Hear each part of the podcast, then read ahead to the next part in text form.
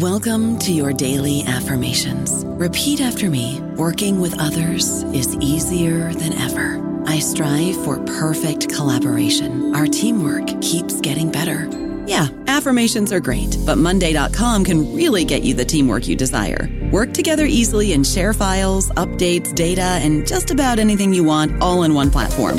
Affirm yes to start or tap the banner to go to Monday.com. Judy was boring. Hello. Then Judy discovered ChumbaCasino.com. It's my little escape. Now Judy's the life of the party. Oh, baby, Mama's bringing home the bacon. Whoa, take it easy, Judy. The Chumba life is for everybody. So go to ChumbaCasino.com and play over 100 casino style games. Join today and play for free for your chance to redeem some serious prizes. ChumbaCasino.com. No purchase necessary. Void where prohibited by law. 18 plus terms and conditions apply. See website for details. Hola, esto es New Books Network en español. Hola, ¿qué tal? Soy Elena Catalán de la Universidad del País Vasco y estás oyendo el canal de la revista Historia Agraria en New Books Network en español. Hoy tenemos el placer de hablar con Marisa Barahona, que es la autora del artículo titulado El sistema de riego del azud de Román, Jumilla, Murcia, relectura histórica de un paisaje agrario o la deconstrucción de un tópico desde la arqueología, la tecnología y el territorio. ¿Qué tal, Marisa? ¿Cómo estás? Muy bien, buenos días. Muy bien, Marisa Barahona es doctora en arqueología y actualmente es contratada postdoctoral en la Escuela Española de Historia y Arqueología de Roma del CSIC. Especializada en el estudio arqueológico de la arquitectura hidráulica, sus trabajos aportan una novedosa visión transversal entre la tecnología y la gestión de los paisajes agropecuarios eh, históricos. Bueno, pues eh, este trabajo precisamente lo que, lo que viene a, la contribución principal es que aúna dos disciplinas muy, muy distintas, la historia de la ingeniería civil y la historia agraria propiamente dicha. Y Marisa, tú misma al principio eh, dices que lo que pretendes es eh, poner en relación, por una parte, el desarrollo tecnológico en los sistemas de riego con la transformación que se va a realizar desde el secano hacia un regadío intensivo. ¿no?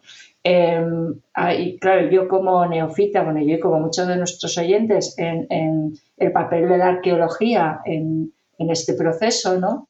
Pues nos podrías explicar eh, cómo eh, se gesta este estudio eh, y por qué estudias específicamente el azul de Román ahí en Murcia para ver este, esta transformación o este análisis. Pues, em, a ver, este estudio tiene una larga historia. Este estudio originalmente lo contrata la propia Confederación eh, Hidrográfica del Segura a un ingeniero que ya falleció, el catedrático Miguel Arenillas Parra, eh, que, de cuyo equipo interdisciplinar yo formaba parte como dirección arqueológica y se nos encargó estudiar este azul de Román, eh, precisamente por su singularidad eh, cronológica y es que era el único eh, azud de turbias, o sea que aprovecha aguas em, de tormentas eh, y las recoge y las reutiliza para el regadío. era un concepto muy novedoso y era el único ejemplo conocido en época romana en la península ibérica. Entonces, bueno, cuando se nos hace el encargo, en principio el azud era romano. Entonces era un trabajo interdisciplinar, como todos los que realizó Miguel Arenillas, y, empezamos a estudiarlo pues, con ese interés ¿no? de, ver cómo funcionaba, eh, hasta qué punto era romano, porque sí que es verdad que el azud sí sabíamos que había dejado de funcionar en los años 70 y 2.000 años para una obra hidráulica en funcionamiento son muchos años, ¿no? Eso ya, eh, eso ya resultaba, resultaba sospechoso. Como poco tenía que tener arreglos, remodelaciones, ¿no? Una vida. Mm. Entonces, bueno, eh, digamos que empezamos con, buscando esa vida, ¿no? Esa, ese estudio em, cronológico de lo que es la parte arquitectónica, ¿no? la, la construcción del azul. Eh, luego ya Miguel Arenillas falleció, el estudio se finalizó, pero no, no, no, se profundizó en él. Fue un estudio, una asistencia técnica que se llama, ¿no? Eh, no se pudo eh, finalizar. Entonces, años después, ya con una perspectiva diferente, que es la que yo investigo, que es paisaje y obra hidráulica, decidí retomar ese trabajo que habíamos realizado Miguel Arenillas y yo, y un poco también como homenaje a él, ¿no? Eh, profundizar desde este campo del paisaje que yo analizo, porque cualquier obra hidráulica, da igual que sea un acueducto, que sea un pozo, que sea una cisterna, que sea eh, una presa, se realiza por por culpa del paisaje, si lo decís, ¿no? Se puede decir así, por culpa del paisaje y del medio ambiente. O sea, tú construyes un azud, una presa, un pozo, eh, tú, tú, buscas agua porque la necesitas. ¿Y por qué la necesitas? Porque, bueno, primero porque el ser humano necesita el agua para un montón de actividades, pero luego la necesitas porque no la tienes a mano.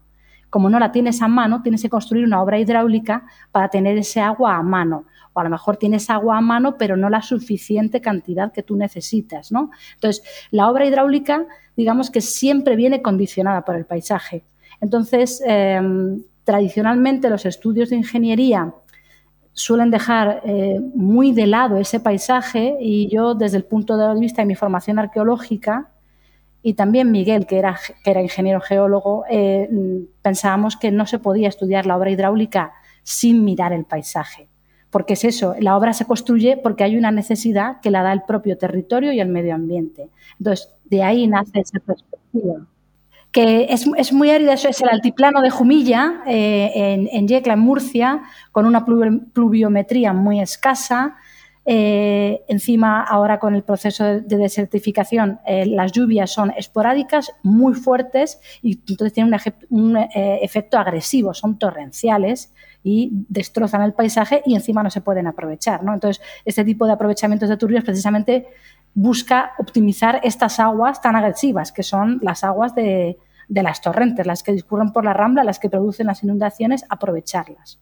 De acuerdo. Yo lo que te estaba preguntando es, em, claro, exactamente eh, que explicaras qué es un azud, porque una acequia, un, acueducto, etcétera, pues todo el mundo nos hacemos una idea, ¿no? Pero a lo mejor el azud no es tan, no es tan conocido. Exactamente qué, el azud es un tipo de presa. Eh, una presa es eh, pues un, muro que se construye transversal a un, a un, curso fluvial, a un arroyo, a un río, y eh, puede servir sencillamente para embalsar agua detrás, entonces se llama presa, o se construye no tan elevado de manera que el agua pueda discurrir por encima y simplemente se eleva un poquito el cauce del río y entonces se construye un canal lateral y al haber elevado un poquito el agua del río puede sacar lateralmente por la orilla eh, un canal. Entonces, eso es un azud, el que te permite más que embalsar, derivar. Se usan, por ejemplo, cuando construyes un molino, siempre aguas arriba del molino, río arriba, hay una presita, un azud que deriva el agua para el molino. O también, por ejemplo, para el regadío. Se, eleva, se construye un azud, se eleva un poquito la cota de agua y ese agua se deriva para todos los campos. Por ejemplo, para regar, ¿no? Eh, en este caso, lo que hace es coge la avenida, ¿no? Todo el agua torrencial de avenida, toda no, una parte pasa por encima de la presa y sigue discurriendo por la rambla porque las avenidas son muy fuertes, pero otra parte bastante importante la deriva lateralmente para poder regar. Entonces, es, la diferencia entre un azud y una presa fundamentalmente es eso, la presa sirve fundamentalmente para embalsar el agua y luego usarla y el azud es un poco más bajito y sirve para derivarla eh, con cualquier uso, ya digo.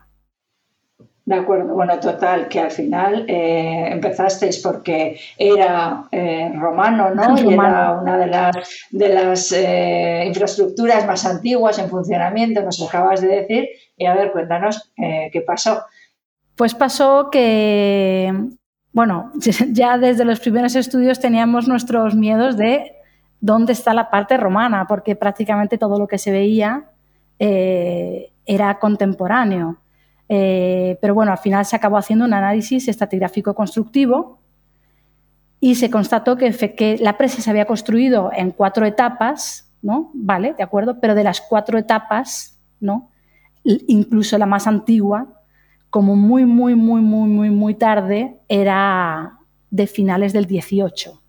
Entonces, esto y para disgusto me imagino también de los del pueblo, ¿no? que pensarían que tenían ahí yo me imagino que para disgusto de mucha gente y para, para, para a ver, eh, disgusto nuestro, ¿no? Porque íbamos tan ilusionados para estudiar nuestra presa romana, pero también un reto, porque el estudio hay que terminarlo, eh, ¿no?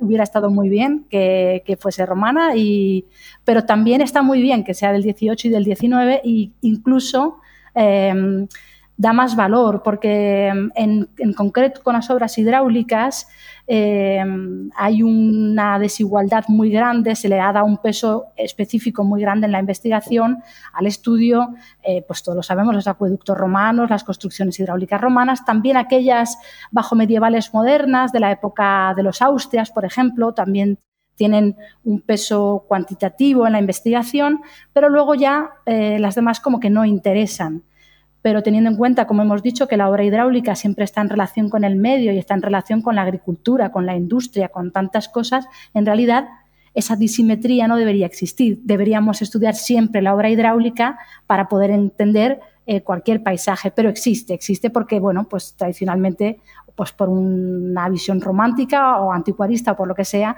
pues eh, un acueducto romano luce más que uno del 19 y, sin embargo, a nivel investigación debería ser igual de interesante.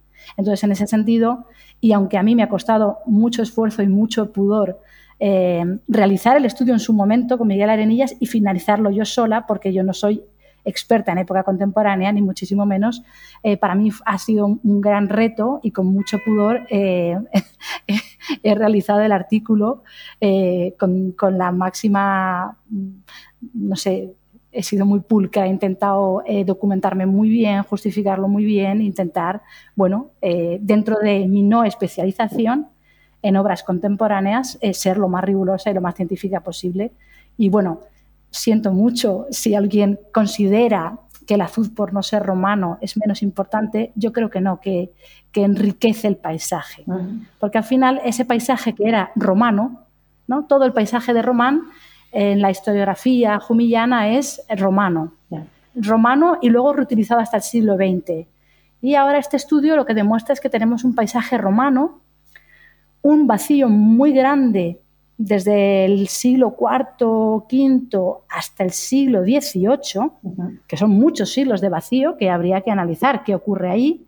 Y luego en el siglo XVIII volvemos a tener noticia de, de poblamiento en la zona y luego los azudes, porque son dos, este que yo he estudiado y otro que hay más abajo, que se construirían entre el siglo XVIII y XIX. ¿no? Y luego ya vendría la tremenda mecanización eh, eh, del campo, toda la transformación que ha habido desde los años 60 sobre todo, el cambio a los cultivos de viña, cuando que siempre se había hecho eh, olivo y cereal, el desmonte de campos, bueno, toda la, agresión que supone la mecanización del campo y que en esta zona de Jumilla es muy elevada. Entonces, bueno, tenemos un paisaje mucho más rico, mucho más rico y nuevas cuestiones, por ejemplo, qué pasa en la Edad Media o cómo funciona toda la o por ejemplo, cómo funciona toda la producción romana, porque los yacimientos romanos que hay allí son grandes industrias, eh, bueno, grandes productoras eh, oleícolas eh, con producción industrial y con un gran excedente. O sea, hay una industria oleícola en el lugar que se justificaba porque se regaba el olivo con los azudes. Ahora, pues ya no se riega con los azudes porque no había azudes, ¿no? Entonces, bueno, eh, pues quizá habría que explicar si hay otros aportes de agua, hay noticias que hablan de acueductos que vienen de la sierra, o sea, se abren nuevas vías, no solo se enriquece, sino que se abren nuevas vías de investigación que se daban ya por cerradas, porque digamos que ya estaba todo explicado. Se podía profundizar, pero bueno, era una producción industrial con dos azudes, ¿no? Y ahora tenemos otra cosa radicalmente diferente que necesariamente abre nuevas preguntas y desde mi punto de vista, pues bueno, es también interesante, sigue siendo historia y, es muy bonito. Efectivamente. Entonces tú cuando en el artículo haces, haces referencia a los tópicos ¿no? Eh, que, hay, que hay, o sea que tu trabajo deconstruye un tópico. ¿Te estás refiriendo a todo esto que acabas de, explicar o, tienes algún, o hay algún tópico más? Sí, tiene una doble lectura. Hay un tópico, digamos, que sería local, que sería eh, toda esta producción romana, toda esta eh, población industrial romana de Román, eh, ese sería un tópico. Y luego hay un tópico a nivel nacional y diría incluso internacional. Y es, eh, bueno, eh, por una serie de circunstancias historiográficas y políticas, eh, pues hay una especie de afirmación que se ha nunca demostrada, que se ha ido vamos, que, que, que se mantiene con los años y es que después de la ingeniería romana y hasta los años 60 del siglo XX, eh, digamos que no hay ningún avance, ¿no? O sea, digamos que hasta donde llegaron los romanos, luego nunca, nunca hubo ningún avance suficientemente cuantitativo hasta el siglo XX, o sea, hasta la ingeniería contemporánea. Y eso, en algunos aspectos, es cierto, en otros no lo es tanto, porque, por ejemplo, eh, una de las eh, maravillas del sistema hidráulico de Román en época romana es que los romanos fuesen capaces de construir un sistema de turbias, que es un concepto contemporáneo. En el momento en que no es un concepto, o sea, en el momento en que es un concepto contemporáneo porque el propio azud y el sistema es contemporáneo, digamos que los romanos son un poquito menos especialistas, porque claro, les estábamos dando una especialización que correspondía a tecnología del siglo XIX-XX. Entonces, hay que colocar todas las épocas, hay que recolocar, es un puzzle que hay que recolocarlo. Entonces, el tópico que a nivel nacional hace mucho daño, ¿no? Y es que los grandes constructores de presas fueron los romanos, y esto hace que por toda la geografía peninsular, también en Portugal y en países fuera de la península ibérica, Em, em, pues cuando se, normalmente se conoce una obra de aspecto antiguo, digo de aspecto porque no suelen estar estudiadas, entonces siempre se habla de un aspecto antiguo, de un posible opus caementicium, de, ¿no? sea, entonces eh, automáticamente si es una presa o es un acueducto se suele atribuir una cronología romana por defecto. ¿Por qué? Porque ya se sabe que los únicos que construyen estas cosas son los romanos. Y si nunca se llega a hacer un estudio específico, pues claro, entonces el catálogo de obras hidráulicas romanas es inmenso, pero no comprobado necesariamente en todos los casos. Entonces, ese es un tópico. O que nos podemos, nos podemos encontrar con, claro, con un montón de casos como el de Román en otras partes de la península. Cosas que hasta ahora se han, se han dicho que serán romanas y que luego a lo mejor, pues efectivamente son de posteriores, ¿no? Efectivamente, en la, mi tesis doctoral, que espero que se publique pronto, eh, yo eh, tomé 42 ejemplos de la cuenca media del río Tajo, considerados de época romana, de los cuales analicé en profundidad 25, de los cuales solo 11 son verdaderamente romanos. Los otros 14 eh, son construcciones, algunas son altomedievales, otras son modernas y otras son contemporáneas, o sea, exactamente igual que en el azul de Román. Construcciones que aparecían en carta arqueológica o en publicaciones eh, como obras romanas y eran contemporáneas, por ejemplo. ¿No? Simplemente porque se ha perdido, contemporáneas, claro, no de los años 60, pero quizá eh, de finales del 19, de mediados del 19, etcétera. Entonces, eh, al no hacer eso, es, es, una obra perdida en mitad del campo aparentemente, de aspecto antiguo y como los romanos son los que construyen estas cosas, pues es romana. Y ya si cerca hay un yacimiento romano, lo redondeas y ya te ha salido la jugada perfecta que suele pasar. Suele pasar que siempre por las cercanías hay un yacimiento romano. Lo que pasa es que, claro, hay que leer la letra pequeña. Normalmente es un yacimiento romano en el que han aparecido también eh, eh, cerámicas o materiales de épocas precedentes y de épocas posteriores. A veces son yacimientos romanos con una continuidad hasta el pleno medievo. Y sin embargo, la obra hidráulica es romana, por este tópico. I don't know about you, but I'm very busy and I don't have a lot of time to cook. That's why I subscribe to Factor. Eating better is easy with Factor's delicious, ready to eat meals. Every fresh, never frozen meal is chef crafted, dietitian approved, and ready to go in just two minutes. You'll have over 35 different options to choose from every week, including Calorie Smart, Protein Plus, and Keto. These are two minute meals. Factor meals are ready to eat and heat, so there's no prepping, cooking, or cleanup needed.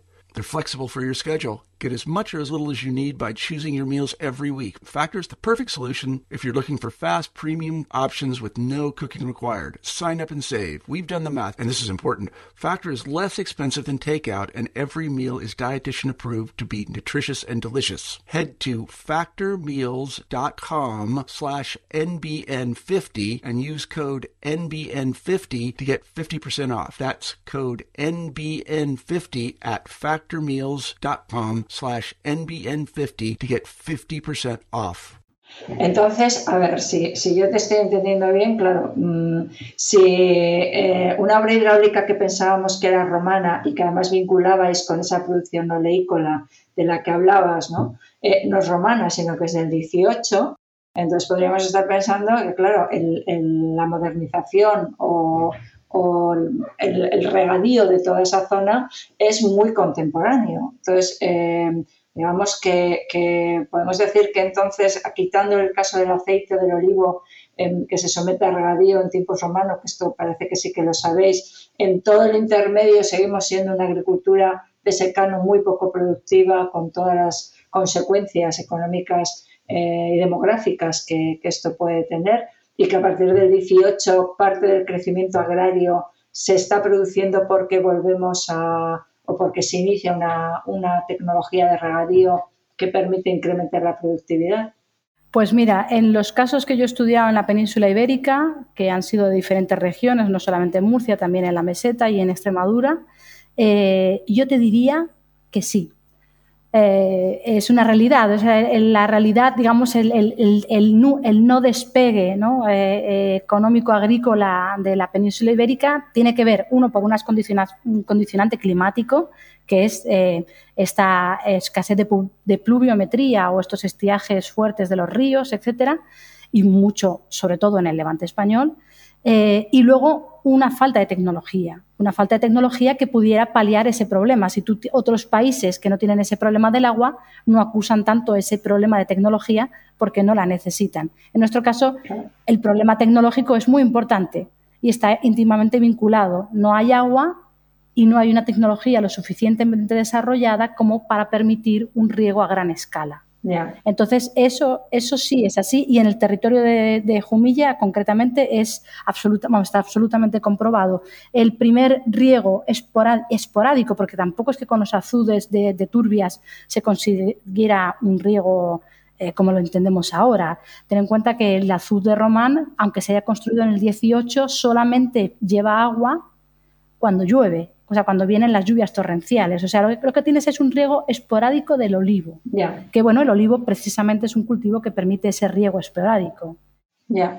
Y, en otras partes, por ejemplo, en la meseta, em, ¿qué otro? O sea, ¿hay azudes o hay otro tipo de infraestructuras que permitan un riego más sistemático del cereal, por ejemplo?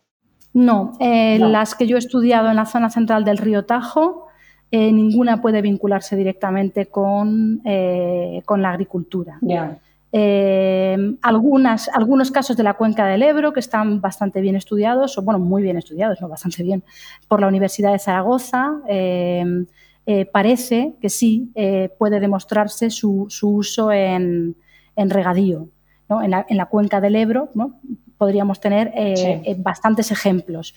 Pero eh, lo que es la España más seca, la, meseta, esta zona extremeña, el Levante, por lo menos ya digo, los casos que yo he podido comprobar personalmente, realmente el problema es ese. Y si lees a los regeneracionistas en el siglo XIX y bueno, todo el debate español, es, el problema es ese, es no tenemos agua y no hay manera de... Y son proyectos y proyectos que nunca se llegan a realizar porque son unos ensayos todavía muy teóricos, ¿no? de una ingeniería muy empírica, proyectos de cómo se podría desarrollar el regadío. ¿no? Entonces, entre las circunstancias políticas, las económicas y una tecnología que no acaba de avanzar, pues al final la verdad es que hasta, bueno, hasta después de la guerra civil, hasta los años 60, no podemos hablar realmente de un avance tecnológico que permita eh, eh,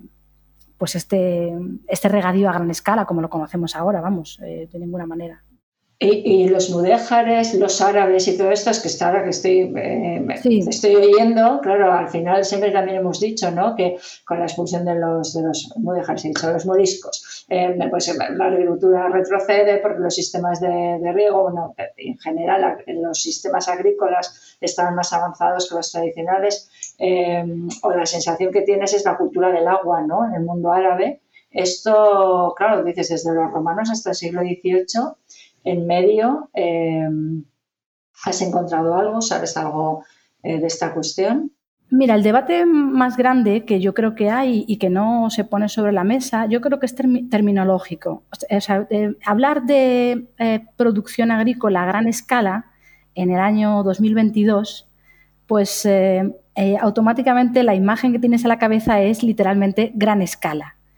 Em, el regadío en época islámica, todas estas huertas, ¿no? y durante la Edad Media, realmente digamos que es un regadío a gran escala, pero a gran escala del siglo XI, eh, XII, ¿no? Claro, efectivamente, escala medieval. O sea, el problema que tiene España realmente a partir del siglo XIX es que tiene que, y antes, antes, lo que pasa es que no lo resuelve hasta el XIX, es que tiene que competir ya, empezamos a hablar, si se me permite el término, de globalidad empezamos a hablar de exportar e importar. Y es la primera globalización, más claro, efectivamente. Y toda la competencia que tenemos precisamente del trigo ucraniano, ruso, americano. Claro.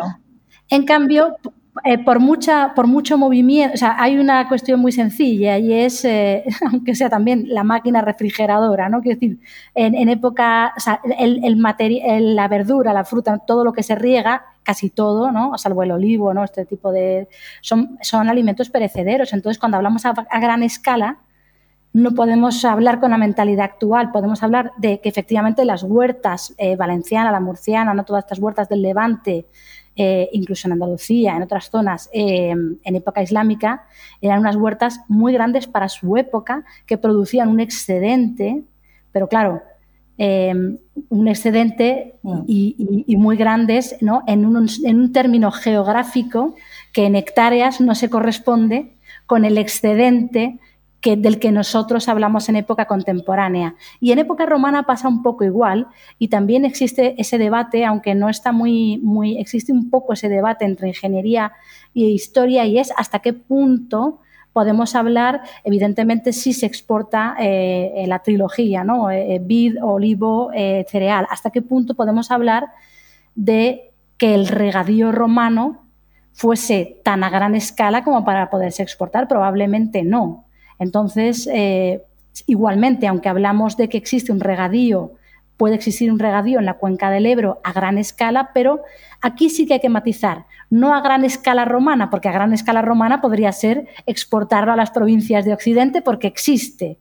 En este caso deberíamos hablar, no, no deberíamos usar gran escala, deberíamos hablar tampoco autoconsumo, de producción local, de distribución local, ¿no? porque los romanos sí tienen esa parte, digamos, globalizadora mediterránea, pero eh, no puedes llevarte una lechuga eh, desde Zaragoza hasta Israel, porque no aguanta.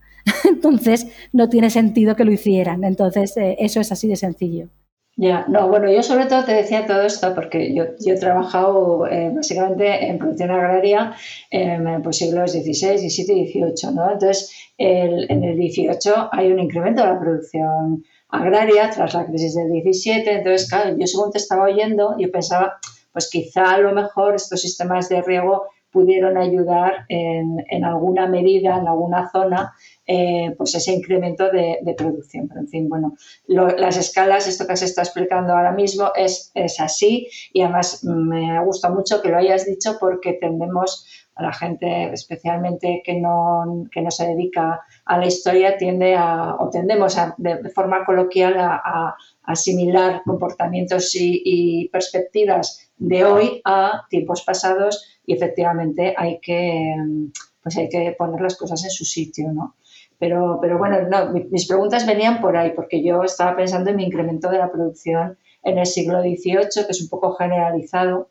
Sí, es correcto, porque casual, casualmente, casualmente, y ahí intentaba yo aportar mi granito de arena, ¿no? Eh, casualmente el, la innovación tecnológica como tal en materia de presas se empieza a dar a mediados del XVIII.